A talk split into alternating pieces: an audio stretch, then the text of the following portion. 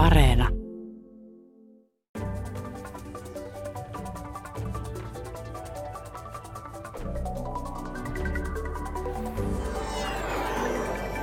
Tänään me puhumme oikeusvaltioperiaatteesta.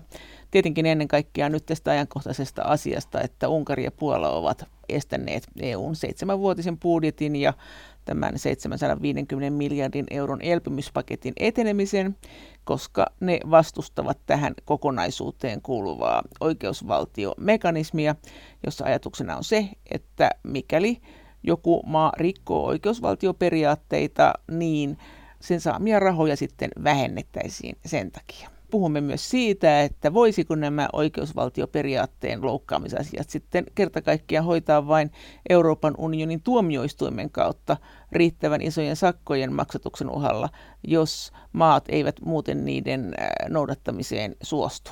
Haastateltavana näistä asioista on täällä Euroopan unionin tuomioistuimen entinen pitkäaikainen suomalaisjäsen, oikeustieteen tohtori Allan Rosas. Mutta mitä mieltä hän ylipäänsä on oikeusvaltioperiaatteen tärkeydestä? Oikeusvaltioperiaatehan on täysin keskeinen sekä Suomessa että Euroopassa. Voi sanoa, että tämmöinen kansanvaltainen yhteiskunta ei voi toimia ilman sitä, että on riippumattomia tuomioistuimia – kansalaisillahan voi olla erimielisyyksiä, riitoja julkisen vallan kanssa. Miltähän sitten näyttäisi, jos tuomistu, johon se riita viedään, niin olisi vaan tämmöinen hallituksen äänitorvi, että, näiden tuomistunten puolueettomuuteen ei voisi luottaa. Se on myös niin kuin demokratian tae. Muutenhan olisi mahdollista, jos jos ei olisi itsenäistä tuomistuinkontrollia, niin manipuloida vaikkapa äänestys- tai vaalijärjestelmää niin, että tehdään mahdottomaksi opposition pääsy valtaan että kaikkien tämmöisten yleisten näkökohtien kannalta niin itsenäiset riippumattomat tuomioistuimet on A ja O. Ja, ja valitettavasti nyt on niin, että on erityisesti kaksi valtiota, jossa hallitukset puhuvat niin sanotusta oikeusvaltioperiaatteesta. Sehän jo sinänsä osoittaa, mitä ne siitä ajattelevat. Kysehän on myös korruption vastustamisesta, että eihän ole mitään mieltä, että EU lapioi rahaa valtioille, jossa sitten ne rahat kulkeutuvat hallitsevan eliitin pankkitileille. Siinä on sekä, sekä tämän kansanvallan ja perusoikeuksien ylläpitäminen sen kannalta tärkeää, mutta myös ihan rahan käytön niin kuin järkevyyden ja oikean käytön kannalta niin, niin ihan välttämätöntä. Ja siinä mielessä minusta on ihan oikein, että tähän rahan käyttöön tulee, tulee tämmöinen ehdollistaminen, eli annetaan rahaa vain sillä ehdolla, että ainakin nämä perusedellytykset oikeusvaltioperiaatteen kannalta tulee täytettyä.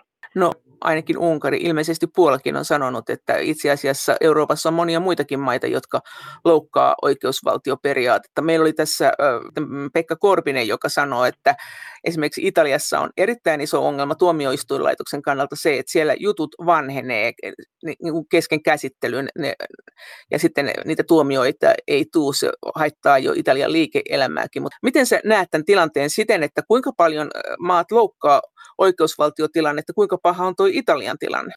Se on aivan totta, että ongelmia myös muualla on, on osittain kyse asteeroista. Suomessakin varmaan voi olla jotain asioita, mistä voi halutessa keskustella.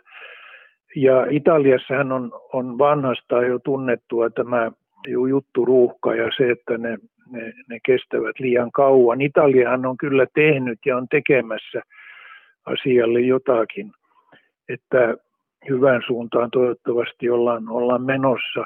Vastaavia ongelmia on myös muissa maissa. Suomessakin varmaan moni on sitä mieltä, että tuomistunprosessi kestää liian kauan, joskaan ei, ei suinkaan olla tässä niin kuin Italian tasolla. Mutta tässä on kuitenkin vissi ero sen välillä, että on tämmöisiä rakenteellisia ongelmia ja taas sen suhteen, että että tietoisesti pyritään alistamaan tuomarit poliittiseen kontrolliin. Se on kuitenkin laadullisesti kaksi täysin eri, eri asiaa. Eikö Italiassakin ole se tilanne, että siinä on nimenomaan usein joidenkin poliitikkojen etu, että ne jutut vanhenee ja raukee, jolloin, jolloin se tavallaan vastaa ihan sitä Unkarin ja Puolan tilannetta ainakin tavallisen kansalaisen silmin, että niillähän olisi ollut vuosikymmenet aikaa laittaa se asia kuntoon ja siitä on keskustelu vuosikymmenet, mutta ne ei ole laittanut että tietenkin siellä ei todennäköisesti nimitetä, vai nimitetäänkö niin tuomareita poliittisin perustein, mutta silti. Joo, no niin kuin sanottu, niin ongelma se varmaan on, ja se liittyy myös siihen, että, että näitä vanhemmisaikoja jossain vaiheessa, siitä nyt jo vähän aikaa, niin lyhennettiin, jolloin juuri kävi sitten helpommin niin, että ne jutut vanheni. Mutta näille asioille on kyllä tehty jotakin, en, en tunne yksityiskohtia, mutta minusta kuitenkin niin on ihan selvää, että tilannetta ei voi, ei voi suoraan verrata, eikä nyt Italiassakaan nämä poliitikot ole ihan pälkähästäkään päässyt, vaan kyllähän Berlusconiakin on esimerkiksi tuomittu eri yhteyksissä. Niin siis jokaisen EU-jäsenvaltion pitää myös katsoa itseään peiliin ja nythän on muistettava, että tämä Suomen ajama tai muun muassa Suomen ajama juu kytkentä tai elvytyspaketin ja, ja oikeusvaltioperiaatteen välillä, niin sehän on yleinen, ei se muodollisesti koske, eikä asiallisestikaan koske vain Unkaria ja Puolaa, vaan sehän tulee koskemaan kaikkia EU-jäsenmaitä. No mikä on se Puolan ja Unkarin se, se peruste sille, että kyllä he noudattaa oikeusvaltioperiaatetta, tai että heitä syytetään väärin? Joo, ne ovat taitavia aina löytämään esimerkkejä muista että jos puhutaan jostain yksityiskohdasta, että esimerkiksi joku tuomarivalintalautakunnan kokoonpano on, on tämä tai tuo, tai korkeimman oikeuden tuomarit nimitetään sillä tai tällä tavalla, niin, niin ne aina löytää jonkun, jonkun esimerkin, tai melkein aina, jossa, jossa ne voi sanoa, mutta tämähän on Ranskassa myös näin, tai tämä on Tanskassa näin ja niin edespäin. Ja, ja tuo EU-tuomistun on tavallaan käynyt tätä samaa keskustelua jossakin Puolaa koske, koskeneissa tuomioissa, jotka on annettu tässä viime vuosien aikana. Ja siinä on niin kuin korostettu sitä, että, että kyse on, on ensinnäkin kokonaisarviosta, että ei pidä tuijottaa niin kuin yhteen yksityiskohtaan, vaan, vaan ne pitää niin kuin katsoa, että miten ne toimivat yhdessä. Ja sitten toinen on, on vähän tämmöinen kysymys suunnasta ja siitä, että mikä on, on tämmöisen uudistuksen tarkoitus. Että jos nyt jossain toisessa EU-maassa on joku mahdollisuus esimerkiksi, että joku ministeri voisi puuttua syyttäjien toimintaan niin kuin yksittäistapauksessa, mutta sitä ei, ei ole vuosikymmeniin käytetty, että se on jäänyt tämmöiseksi vanhaksi reliikiksi. Niin, niin tuota, se ei ole sitten verrallinen siihen, että jos sitten taas toisessa jäsenmaassa syyttäjälaitos on itsenäinen, mutta sitten tähän puututaan ja muutetaan sitä niin, että nyt ministeri voi puuttua asiaan, niin sekin osoittaa jotakin. Tämmöiset vanhat muodolliset kummajaiset muissa maissa, niin ne kyllä kannattaisi putsata pois. Ja kun on kyse oikeusvaltioperiaatteesta miksei perusoikeuksista on toinen esimerkki, niin aina pitää katsoa myös peiliin, eikä, eikä missään jäsenvaltiossa niin tilanne on ihan sataprosenttisen ideaalinen. Mutta jos tulevaisuudessa olisi sellainen systeemi, niin kuin nyt on esitetty, että EU-varoja ei saisi myöntää sellaiselle maalle, joka rikkoo oikeusvaltioperiaatetta.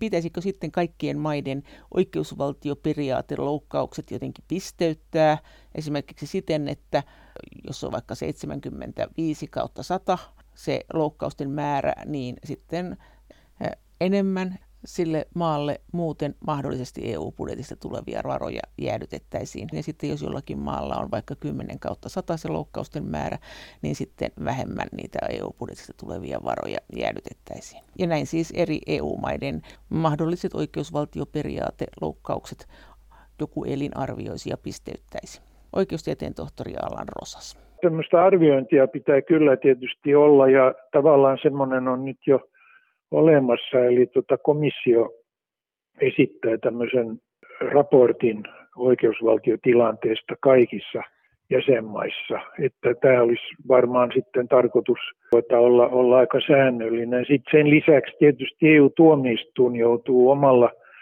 sarallaan arvioimaan näitä, että, että niin kuin oli jo puhe, niin, niin varsinkin Puolasta on olemassa useita tuomioita, jossa ensinnäkin todetaan Puolan rikkoneen, mutta jossa myös tuodaan näitä periaatteita ja tulkintoja esille, että et hahmottaa vähän, missä niin kuin se raja kulkee kielletty ja, ja sallitun välillä.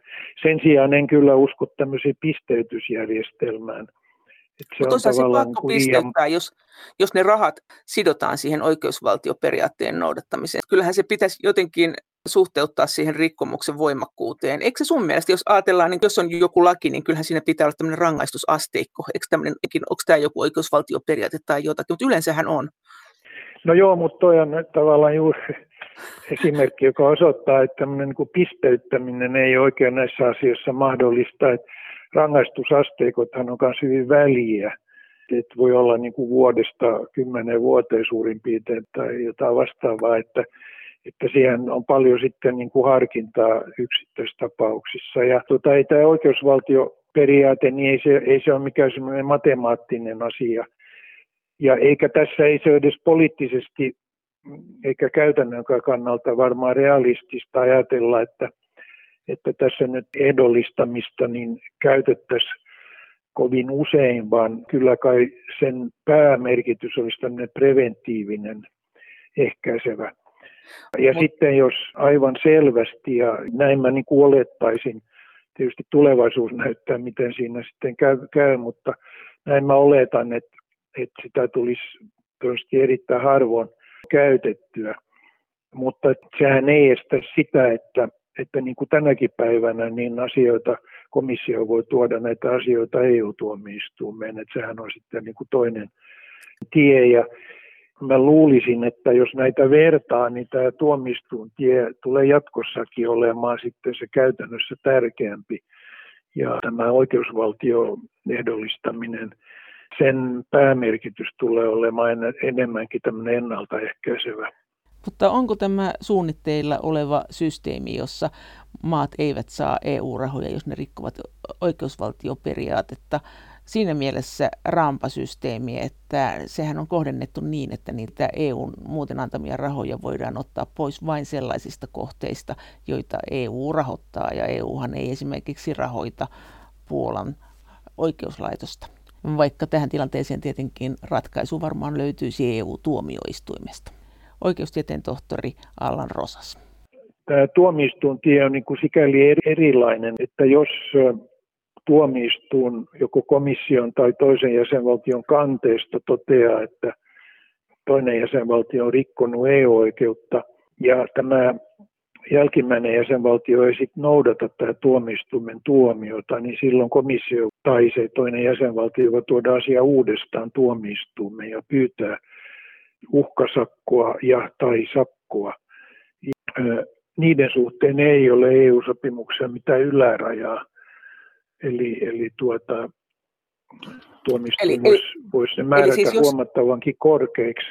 Tarkoitatko se nyt siis sitä, että jos sinne EU-budjettisäännöissä ei ole mahdollista iskeä siihen esimerkiksi Puolan tuomioistuimeen, niin silloin tämä asia on viettävä EU-tuomioistuimeen ja EU-tuomioistuin määrää sen sakon ja se voi olla niin iso, että me voidaan vaikka imuroida kaikki rakennerahat pois sieltä sitä kautta, koska se sanoo, että sillä ei ole niin tavallaan ylärajaa sillä sanktiolla, eli tällä rangaistuksella. Tätäkö se tarkoitat?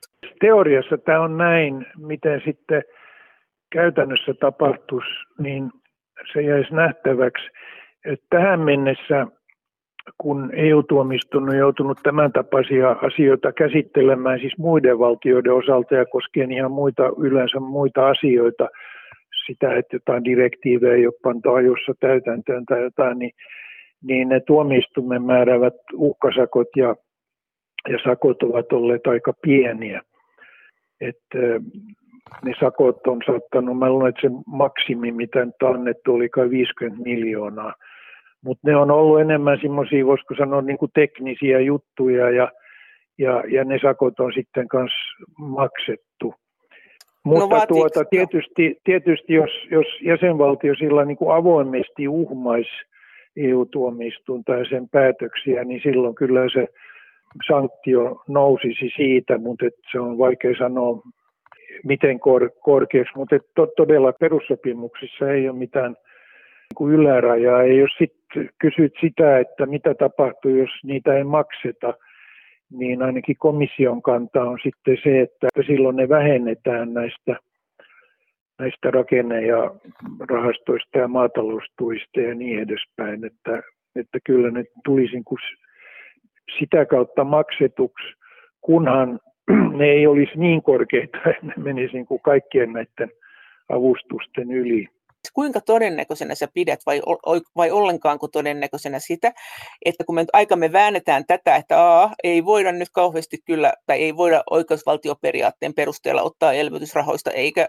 budjetista puolelta ja Unkarilta rahoja pois, niin sen sijaan siirretään nyt sitten rahaa EU-tuomioistuimelle, jossa siis sinä olet toiminut kauan, joka sitten juttu jutulta käy läpi näitä oikeusvaltiorikkomuksia, kun joku näitä juttuja nostaa ja se henkilö varmaan löytyy tai se taho varmaan jostain löytyisi. Ja se on niin. pakko, että se on joko komissio tai toinen jäsenvaltio, muita vaihtoehtoja. Mutta se, se olisi varmaan, sit, voisi kuvitella komissio, että sitten se hoidettaisiin EU-tuomioistuimen kautta, koska aikaisemmin on sanottu, että sitä ei voida hoitaa EU-tuomioistuimen kautta, koska nämä käydään juttu jutulta läpi ja se ruuhkauttaisi tuomioistuimen ja raskasta on, mutta eihän se sitten, jos EU saa rahaa siitä, kun ei tarvitse maksaa rakennerahoja sinne maihin, kun on annettu niitä tuomioita, niin kyllähän näinhän tietenkään oikeus ei toimi tällä logiikalla, mutta siis kyllähän se raha-asiakin varmaan järjestyisi. Eikö tämä nyt koko homma kannattaisi tehdä niin, että resurssoitaisiin sinne tuomioistuimien ihan oikein oma joku oikeusvaltio, raha ja virkamiehet? No en usko, että se on tarpeen. Ai. Kyllä EU-tuomistuimen budjetti on ihan, ihan minusta riittävä ei, ei näiden juttujen lukumäärä nousisi niin kovin korkeaksi. Että nehän on tämmöisiä isoja juttuja, että esimerkiksi nyt Puolaa vastaan, niin on, suurin osa on koskenut korkeinta oikeutta ja sitä niin kuin nimitysmenettelyä. Ja sitten tässä korkeam, Puolan korkeimmassa oikeudessa nykyisin oleva kurinpitolautakunta, joka on tämmöinen käytännössä poliittinen elin, joka, joka pyrkii sitten puuttumaan muiden tuomareiden toimintaan ne on tämmöisiä aika isoja myös kansallisesti niin kuin rakenteellisia asioita. Näitä, nämä jutut olisivat tietysti kovin tärkeitä ja suuria, mutta, mutta ei niitä, ei niitä niin kuin lukumääräisesti olisi kovinkaan paljon. Että kyllä EU-tuomistuin pystyy tänäkin päivänä niistä selviytymään. No uskot sä, että tähän ollaan menossa itse asiassa? Että EU-tuomioistuin rupeaa isompia rangaistuksia määrään ja nämä jutut viedään EU-tuomioistuimeen, jolloin me voitaisiin antaa niitä elvytysrahoja ja budjettirahoja Unkarille ja Puolallekin ihan mitä vaan, ne sitten otettaisiin ne pois niillä sanktioilla. No mä sanoisin ens, ensinnäkin, että se on tietysti toivottavaa, että nämä asiat voitaisiin hoitaa muulla tavoin. Ja kaikkein toivottavin oli se, että oikeusvaltiomekanismi tässä näissä budjetti- ja yhteydessä niin toimisi ennaltaehkäisevästi. Mutta jos näin ei käy ja jos se mekanismi sit tulevaisuudessa ei, ei olisi kovin tehokas, niin silloin ei kai sitten muita vaihtoehtoja jää kuin tämä tuomioistuin tie. Se ei olisi mitään uutta, niin kuin sanottu, niin on ollut jo viime vuosina useita asioita, Puola ja Unkaria koskien. Et sitä niin kuin jat, jatkettaisiin sillä tiellä sitten, mutta et mikä, se, mikä, se, mikä EU-tuomioistuimen kanta, sit sitä mä en osaa spekuloida, että miten korkeiksi nämä mahdolliset uhkasakot ja sakot sitten muodostuisi. Mutta miten todennäköisenä sä pidät, että siihen ollaan menossa? Että tämä, tämä sotku tullaan selvittämään niin, koska niillä elvytyspaketeilla ja budjeteilla on ilmeisesti joidenkin EU-tahojen mielestä kovin kiire, niin tämähän saataisiin hoidettua tällä lailla, että, että siirretään EU-tuomioistuimme, unohdetaan tämä juttu. No ei, ei, A, ei pidä missään nimessä unohtaa, unohtaa tätä juttua, että kyllä se kyllä, se, kyllä tästä on, on, on kaikki syytä pitää kiinni tästä muun muassa Suomenkin ajamasta hankkeesta. Tietysti sitten ehkä jossain yksityiskohdista voi mahdollisesti keskustella. En tunne nyt tarkkaan, että mitä tässä Saksan puheenjohtajuudella ollaan parhaillaan juuri niin kuin kehittelemässä, mutta et, et kyllä, kyllä tämän oikeusvaltioperiaatteen ja monen muunkin asian suhteen on niin kuin aina hyvä, jos on, jos on useita kanavia. Ja, ja tuota, kun sanon, että ei nyt EU-tuomioistuimelle tarvitse ruveta siirtämään hirvittävästi uusia varoja, niin se ei suinkaan tarkoita sitä, etteikö EU-tuomioistuimella olisi muutenkin ihan riittävästi asioita, että siinä mielessä minusta ei ole suotavaa, että tuomioistuintie sitten olisi, olisi ainoa mahdollinen, vaan mahdollisimman monta tietä tässä on, on hyvä käyttää. Myös tämmöinen ihan niin kuin poliittinen painostus ja, ja, ja suostuttelu on, sillä voi olla oma merkityksensä ja, ja, ja siihen liittyy myös nämä komission oikeusvaltioraportit sitten tilanteissa eri maissa, että syntyy julkista keskustelua näistä no, asioista. Sillä voi olla hyviä vaikutuksia myös muihin maihin.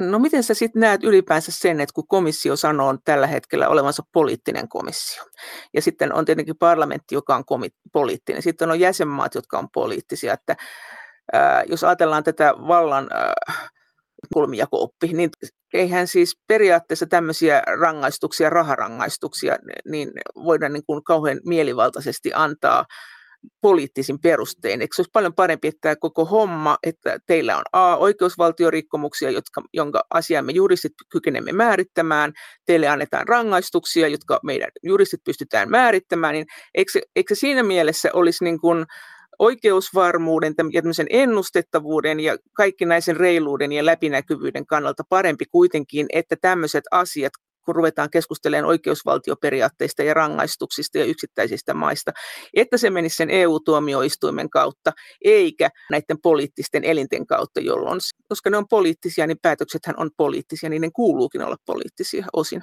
No kyllähän tietysti voi kehitellä tämmöistä jonkinlaista ideaaliratkaisua, mutta, mutta se, ei, se ei nyt ole mitenkään näköpiirissä eikä ole mahdollinen.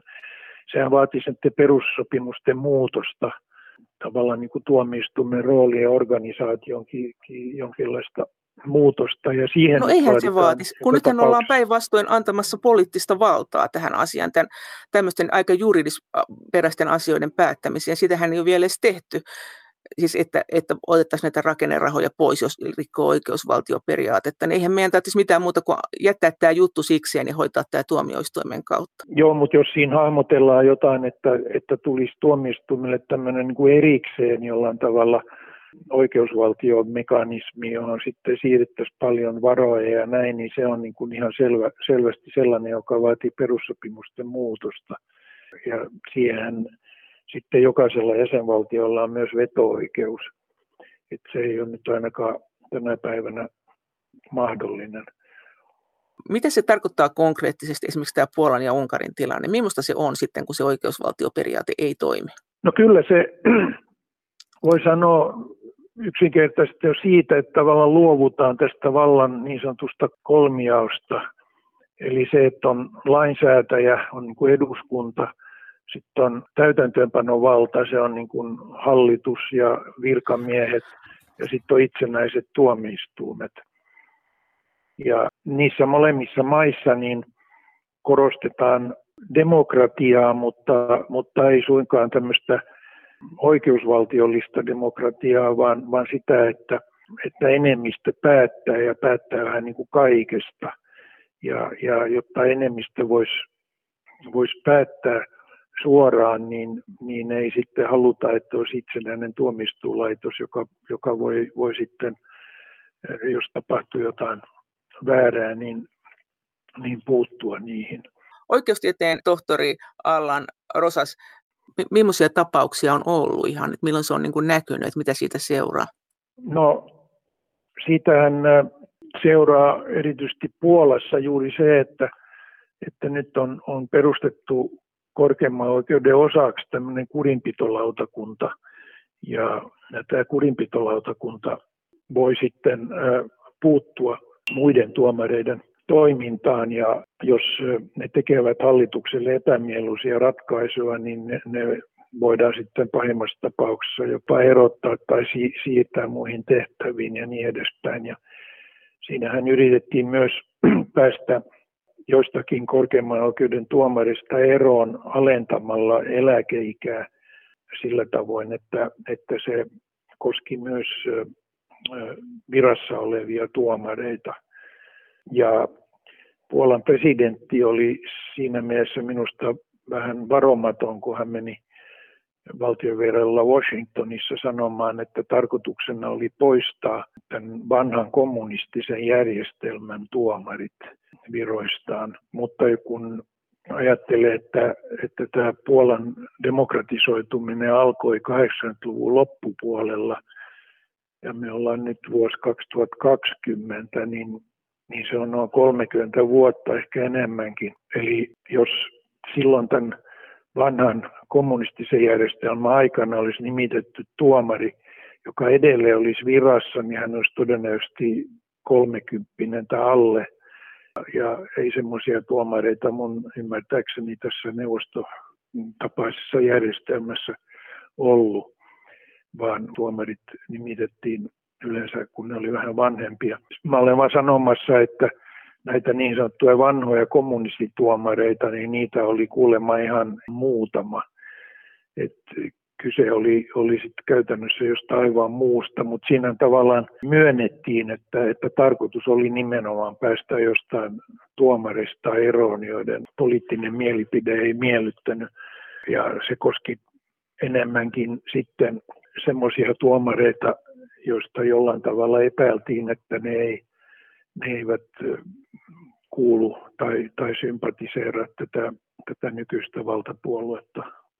No minkä takia se sitten käytännössä on millään lailla merkityksellistä kuitenkaan, että kuka siellä on tuomarina, koska kyllähän eri valtiot pystyy hyvinkin nopeasti muuttamaan lainsäädäntöä, niin sittenhän se on siinä, että sit, että sit tuomarit toteuttaa sitä lainsäädäntöä, että mikä järki on iskeen näihin tuomareihin ylipäänsä ollenkaan. Paljon tehokkaampaahan se on tehdä sellaiset lait, että tuomarit on tavallaan vangittuja niihin lakeihin.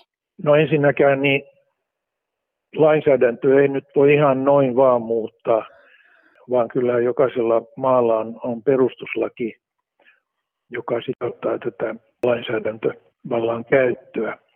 Ja toiseksi niin ei sen lainsäädännön muuttaminen nyt ihan noin kädenkäänteessä käy.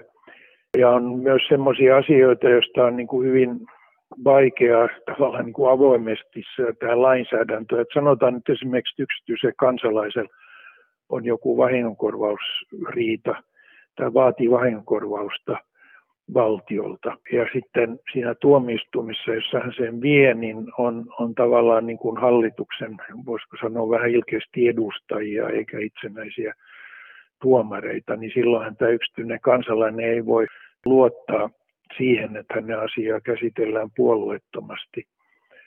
Siihen asiaan olisi aika vaikea puuttua noin lainsäädäntöteitse sitten, riippuu tietysti hyvin paljon mistä on kyse, mutta ettei nyt mikään hallitus edes Puolassa tai Unkarissa kehtas säätää sellaista lakia, jossa sanotaan, että pitää tämmöisessä asiassa suosia sitä julkista valtaa, vaan, vaan kyllä siinä niin tietyt, tietyt tämmöiset pidäkkeet sitten kuitenkin olisi. Kyllä siinä mielessä niin tuomistumme ratkaisulla on, on, on myös se oma merkityksensä. Mikä on Unkarin tilanne? Onko Unkarissa tämä sama tuomariasia, mikä teidän mielestä on se pahin?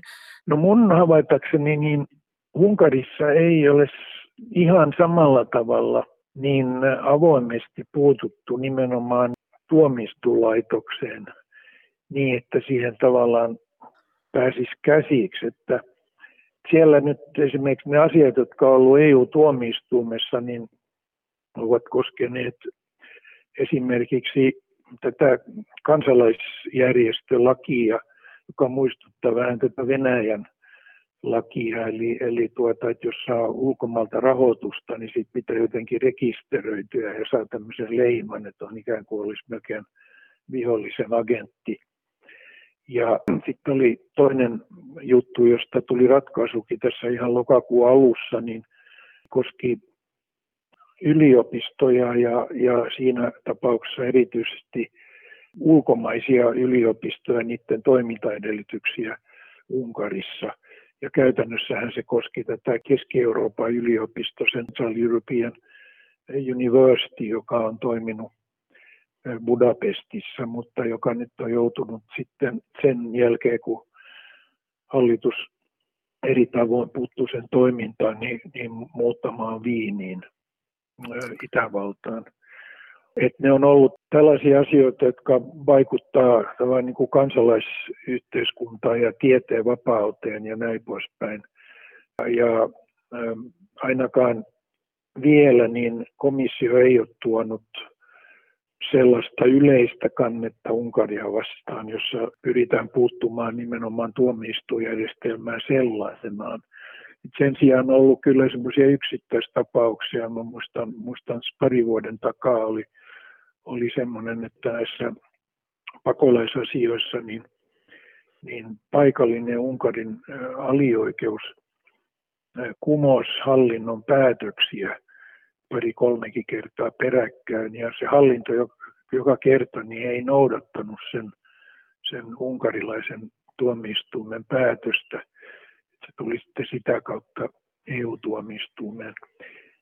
Tämä esimerkki myös osoittaa, että, että Unkarissa edelleen saattaa, saattaa olla tuomioistuimia, jotka, jotka toimii myös verraten itsenäisesti. Et, et näin ollen niin tuntuisi siltä, että, että se tuomioistujärjestelmä, se ei ole Unkarissa ihan niin paha ongelma kuin, kuin Puolassa. Et Unkarissa niin, niin se pääongelma on kai se, että, että hallitus ja, ja tämä valtaapitävä puolue on niin kuin muilla keinoin päässyt ikään kuin, niin kuin kontrolloimaan koko yhteiskuntaa. Ja, ja sehän liittyy siihen, että, että myös tämä vaalijärjestelmä on muutettu niin, että, että se, vaikka tämä Fidesz-puolessa viime vaalissa vähän alle puolet äänistä, niin ne sai kuitenkin yli kaksi kolmasosaa eduskuntapaikoista, jolloin ne pystyy muuttamaan myös perustuslakia. Se taas ei Puolassa ei ole mahdollista, että,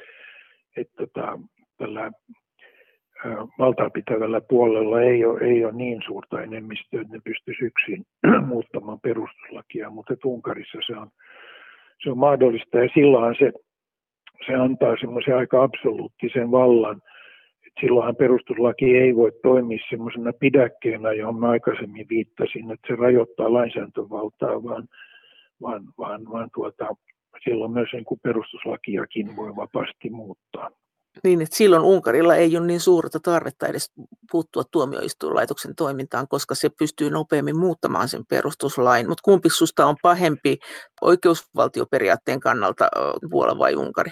No en mä tiedä, en, en mä ole jakamassa laskemassa enkä syyllisiä, enkä mä, mä tuota sillä, sillä kokonaisvaltaisesti tutkinut näitä molempia järjestelmiä, niitä verrannut. Et mä pitäisin tämän kokonaisarviona lähtökohtaisesti tilannetta aika, aika sama, samanlaisena, että se on samalla tasolla. Se vaan näyttäytyy vähän eri, eri tavoin näissä kahdessa maassa. Oikeustieteen tohtori Allan Rosas, Entäs se sitten, kun sä oot sanonut näinkin, että ihmisoikeudet ja perusoikeudet on tärkeitä asioita, mutta niitä ei pidä ylikäyttää. Mitä sä tarkoitat sillä? Sehän liittyy jollain lailla tähän oikeusvaltioperiaatteeseen, kun sä sanot, että aina pitäisi katsoa kokonaisuutta. No joo, jos mennään taaksepäin ajassa, niin sanotaan 6-70-luvulle vaikka Suomessa, niin, niin nämä perusoikeuksilla ei, ei ja kansainvälisillä ihmisoikeuksilla ei suinkaan ollut, ollut mitään vahvaa asemaa, vaan, vaan päinvastoin niitä ei, ei kovinkaan silloin vielä, vielä noteerattu. Mutta sitten 80-luvulta alkaen niin on tullut tämmöinen, niin kuin voisiko sanoa, perus- ja ihmisoikeusaalto, joka liittyy myös siihen, että, että perustuslain perusoikeusluettelua uudistettiin. Olin itse, itse mukana siinä työssä 80- ja 90-luvulla. Ja tuomistumille annettiin mahdollisuus jättää soveltamatta lakia, jos se on, on perustuslain vastainen. Ja siinä yleensä tulee juuri niin perusoikeudet kyseeseen. Ja sitten on nämä kansainväliset ihmisoikeussopimukset, erityisesti Euroopan sopimus ja Euroopan ihmisoikeustuomioistuin ja niin edespäin. Et, et nyt ollaan menty siitä tavallaan toisesta äärilaidasta lähelle toista äärilaitaa, eli, eli kaikki on nyt sitten vain oikeuksia. Ja, ja on syntynyt ehkä vähän semmoinen yleinen kuva, että, että kansalaisilla on vain oikeuksia, mutta ei, ei velvollisuuksia.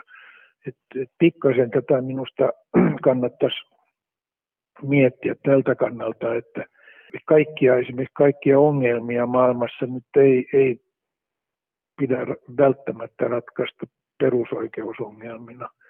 Ja näitä perusoikeuksia ei pidä niin kuin venyttää niin pitkälle, että, että myös tämmöisistä jos vähän ilkeästi sanoo niin kuin nippeliasioista, niin myös tehdään sitten perusoikeusasioita, jolloin se myös ehkä vähän liiaksikin voi rajoittaa tätä eduskunnan lainsäädäntövaltaa.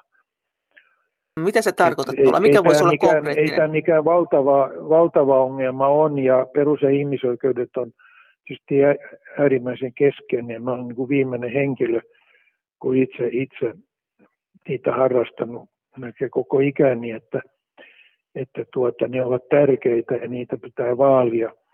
Mutta että tämmöisissä niin kuin rajatapauksissa niin kannattaa ehkä aina vähän harkita, että, että onko tämä nyt välttämättä perusoikeusongelmaa vai, vai voiko tätä hoitaa muulla tavoin. Mitä se tarkoitat esimerkiksi konkreettisesti? Mitä toi voi tarkoittaa? Kun sä sen noin sanot, niin se voi tarkoittaa ihan mitä vaan. Voisitko sanoa jonkun vaikka keksityn esimerkin, että milloin sun mielestä on menty yli?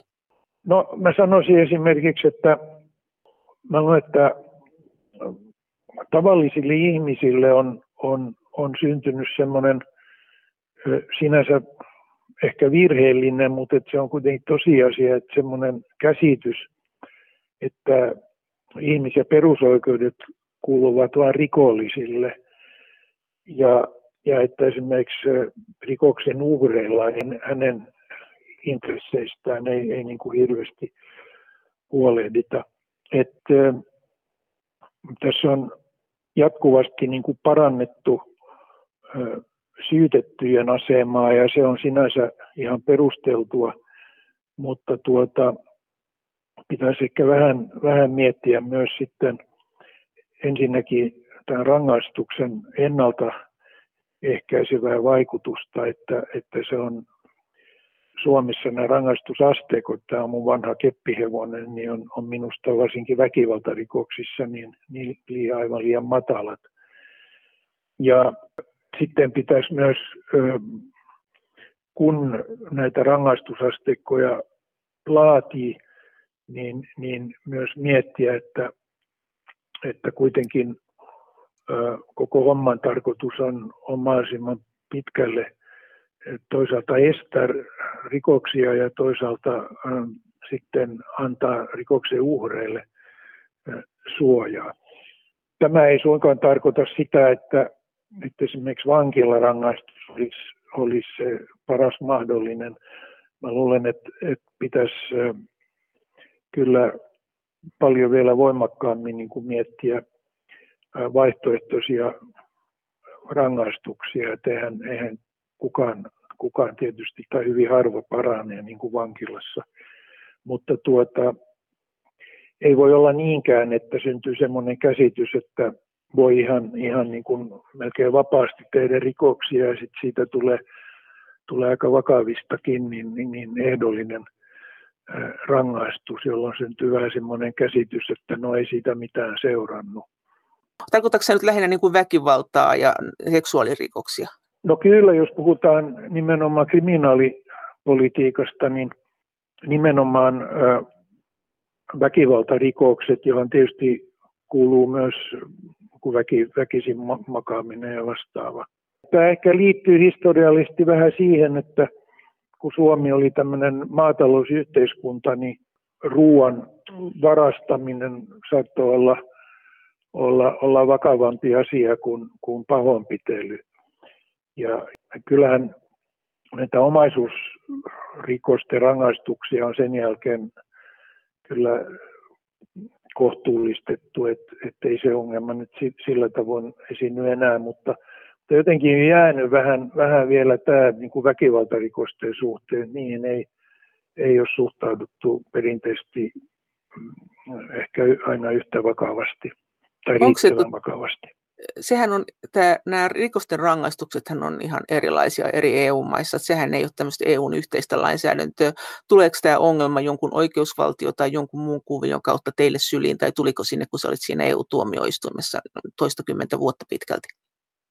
Ei juurikaan, niin johtuu juuri siitä, että niin kuin sanoit, niin tämmöisen rangaistusasteikon määrääminen niin kuuluu, kuuluu melkein aina kansalliselle tasolle jäsenvaltioille. Että jossain poikkeustapauksissa, esimerkiksi terrorismirikoksesta, niin on, on olemassa, olemassa semmoinen EU-päätös, jossa, jossa säädetään ihan niin kuin minimi, minimirangaistuksista. Tätä, tätä sillä aikanaan Suomessa aika paljon ihmeteltiin, että mitä voi olla noin korkeita, korkeita rangaistuksia. Onko tämä Suomen rangaistusasteikko? Niin, Suomen rangaistusasteikko on, on, tuota, on vertailussa suhteellisen alhainen ja varsinkin mitä se tär- käytännössä tarkoittaa. Ja, ja sitten samalla pitää muistaa, että me ollaan Euroopan väkivaltaisimpia maita. Tähän usein sitten sanotaan tähän mun argumenttiin, kriminaalipolitiikan asiantuntijat usein sanoo, että on ihan lapsellista, että kuvittelee, että niin kuin rangaistus vaikuttaa siihen, siihen pahanpitelyyn ja murhien määrään. Mutta jos näin on, että rangaistus ei vaikuta, niin sitten niistä pitäisi luopua kokonaan. Et mä en kyllä, kyllä tuota jaksa uskoa ollenkaan siihen, että, että sillä on sama vaikutus, että annetaan vuoden ehdollinen rangaistus tai kahden vuoden ehdoton. Sillä on, on takulla semmoisia heijastusvaikutuksia ihmisten ensin niin kuin kaveripiiriin ja siitä sitten, sitten niin kuin ulos. Mutta jos, jos voi niin kuin kertoa, että ei tästä syntynyt mitään, niin, niin sillä on, on, on aika negatiivinen sit vaikutus taas ihmis, toisiin ihmisiin. Mutta se ei tule siis sitenkään teidän äh, sinne äh, oikeusvaltiokysymyksiin, että niin kun uhrin oikeudet olisi tietyissä maissa niin heikot, että katsottaisiin, että oikeuslaitos ei toimi. Et sitä ei voi vääntää tätä kautta, jolloin sen saisi niin kuin no, isomasti framille, no, jos haluaa sen isomasti no, framille. Joo, no näitä, näitä tämän tapaisia asioita on kyllä itse asiassa jo tullut ja tulossa, että, että nykyään aika, aika äsken, tai siis sanotaan viimeisen – viiden, kymmenen vuoden aikana, niin on, on, on alettu säätää semmoisia direktiivejä, jossa, jossa ei vaan säädetä syytetyn oikeusasemasta jotain aivan tämmöisiä niin kuin perusprinsiippejä, mutta myös rikoksen uhrin asemasta. Et Eli se saattaa muutama, tulla Suomeenkin? Muutama, on, kyllä saattaisi.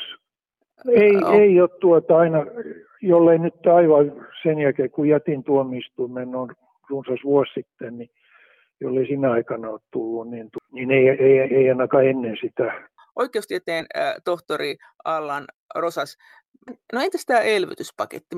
Nyt on tämä elvytyspaketti, niin. tämä 750 miljardia euroa, joka kerätään jäsenmailta ja tästä on, tämän oikeudellisuudesta on puhuttu paljon. Tässä on juristeilla eri mielipiteitä. Sä oot kuulunut siihen porukkaan, joka on ollut aika lailla sitä mieltä, että ei mitään ongelmaa, vaikka osa juristeista on sitä mieltä, että tämä rikkoo sitä no bailout-sääntöä vastaan, että maat ei saa mennä vastuuseen toisen veloissa. Sitten se rikkoo myös sitä sääntöä, että komissio ei saa ottaa velkaa.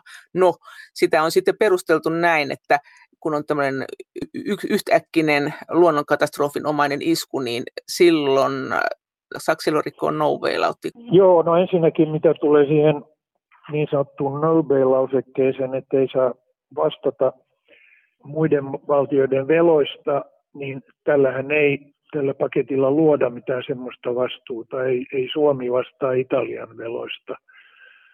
Suomi vastaa omasta tulevasta velastaan.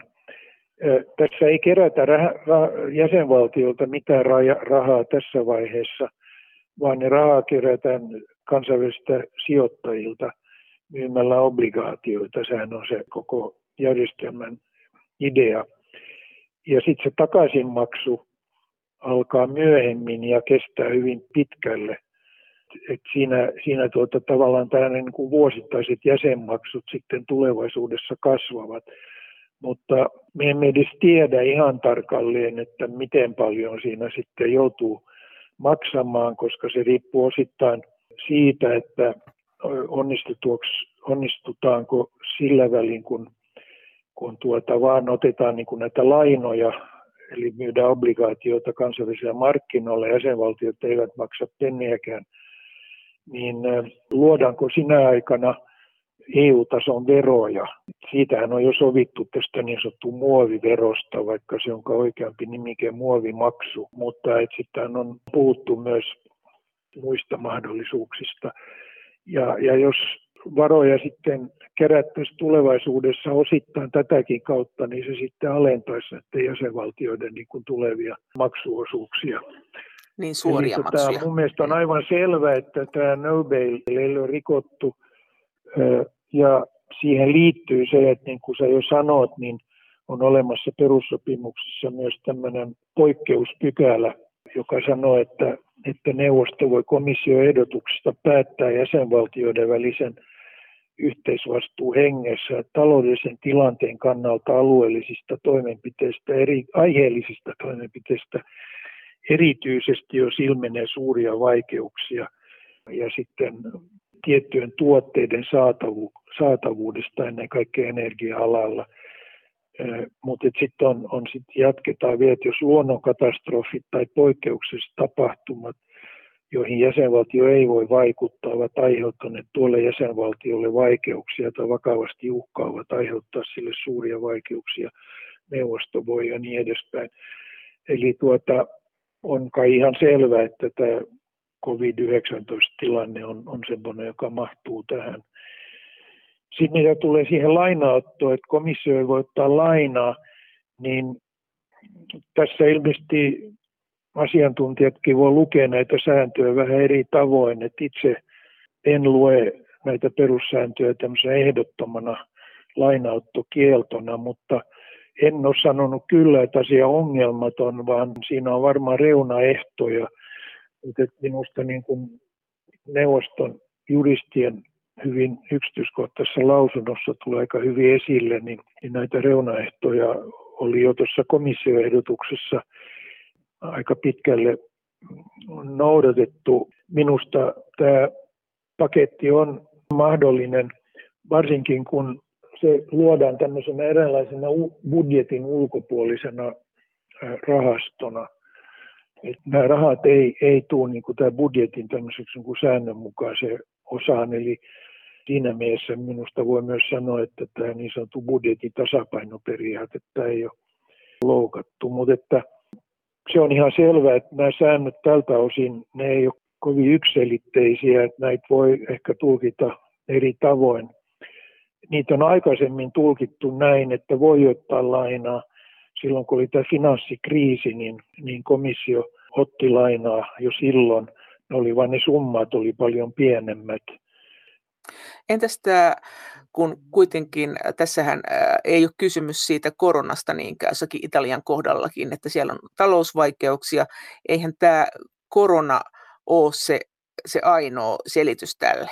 Ja, ja siitä puhutaan jo ihan avoimesti, että Italian talous on ongelmissa ja korona on pahentanut niitä kyllä, mutta tota, jos näin on, niin voidaanko me siltikin olla sitä mieltä, että tämmöistä rahaa voidaan jakaa, jos ei sen ainoa perusta ole se korona, joka sääntöjen mukaan pitäisi olla se ainoa perusta. Koska jos se olisi se korona, niin silloinhan me jyvitettäisiin kaikki maat, että paljon te olette kärsinyt taloudellisesti kor- tota, koronasta ja te saatte sitten sen verran rahaa, mutta ei mitään vanhoja velkoja. Tässä ensinnäkään ei pidä tuijottaa vain Italia, että kyllähän tätä, tätä rahaa menee joka, joka suuntaan, totta kai enemmän tietylle – tietylle maille, mutta ei suinkaan vaan Italialle. Toiseksi, niin kyllähän tässä on tarkoitus sitten rahojen niin kuin jaossa pyrkiä ottamaan niin kuin huomioon, että mistä ne vaikeudet johtuvat. Mutta eihän näitä voi sillä tavoin erottaa.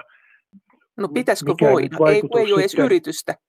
Et siis pitäisikö nämä, esittää nämä laskelmat kuitenkin meille, jos kerran tämmöinen sääntö on, että vain tota, näitä koronavaikeuksien takia, niitä ei ole esitetty meille. Miten sä noin niin kuin oikeusvaltioihmisenä ja varmaan avoimuuden kannattajana ja demokratian kannalta, niin olette sitä mieltä? Me, me kansalaiset kovasti monet odotamme näitä laskelmia. Tässä joutuu jokainen jäsenvaltio, myös Suomi, esittämään tämmöisen ohjelman tai suunnitelman, että mihin näitä, näitä rahoja käytetään ja niitä sitten tuota Brysselin tasolla tullaan arvioimaan – mutta ei kai, kysymys on niistä, ei kai kysymys ole siitä, että mihin niitä käytetään, vaan paljonko on kärsitty koronasta.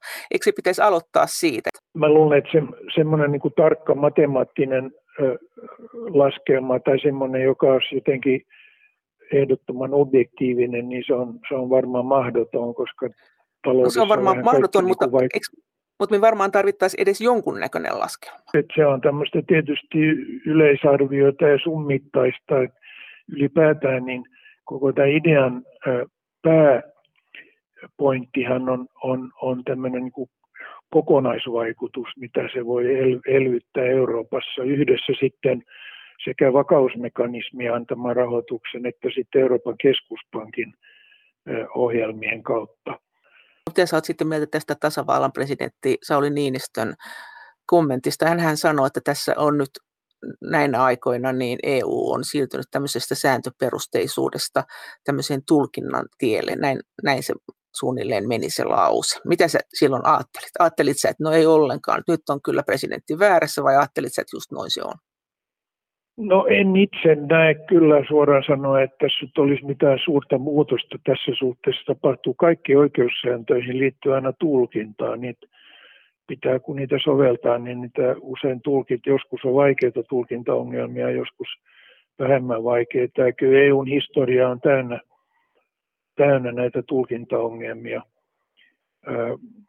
Niitä syntyy myös Suomen perustuslain, varsinkin perusoikeuksia tulkittaessa, niin ihmisillä voi olla hyvinkin erilaisia mielipiteitä. Et, et en nyt näe, että että tässä EUn elvytyspaketin osalta, varsinkin kun lukee tämän, jonne jo aikaisemmin viittasin, tämän neuvoston juridisen palvelun niin kuin seikkaperäiseen lausuntoon, joka minusta on, on aika, aika tota vakuuttava, niin, niin ei siinä, tai itse olen sanonut, että ei siinä niin kuin venytetä mitään, mutta kieltämättä tulkitaan ja lain tulkintaan liittyy aina mahdollisuus, että ihmisillä on, on siitä erilaisia mielipiteitä. No entäs sitten se, kun nyt on jo ruvettu puhumaan, että kun, kun tämä, tämä tehtiin tämä elvytyspaketti, tämä iso 750 miljardin elvytyspaketti, josta siis rahoja kerätään jäsenmaalta ja yli puolet annetaan ihan ilmaiseksi ja yli, sitten se vajaa puolet lainoiksi. Niitä ei niin kuin nyt kerätä jäsenvaltiolta. Vaan ne tulee myöhemmin, joo. Mutta sitä sanottiin, että se on ainutkertainen tapahtuma, tätä ei toiste tehdä. Mutta nytkin, nyt kun tuo Unkari ja Puola tuossa aiheuttaa jonkun verran viivästystä, elleivät sitten torppaa koko pakettia, niin nyt on jo puhuttu, että tämähän hyvä systeemi on, että tätä voidaan käyttää jatkossakin. Ja tätä puhutaan jo aika laajasti. Mitä sä siitä sanot, jos tästä tuleekin uusi normi? Näin vain. En usko, että sitä ainakaan niin kuin tässä muodossa, mikä se nyt on, niin voisi tulla uusi normi ilman, että normeja muutetaan. Totta kai perussopimuksia voi aina muuttaa. Se on sitten eri asia, että, että jonkinlainen lainautto voi olla mahdollisuus, mahdollisuus myös jatkossa, riippuen vähän tilanteesta.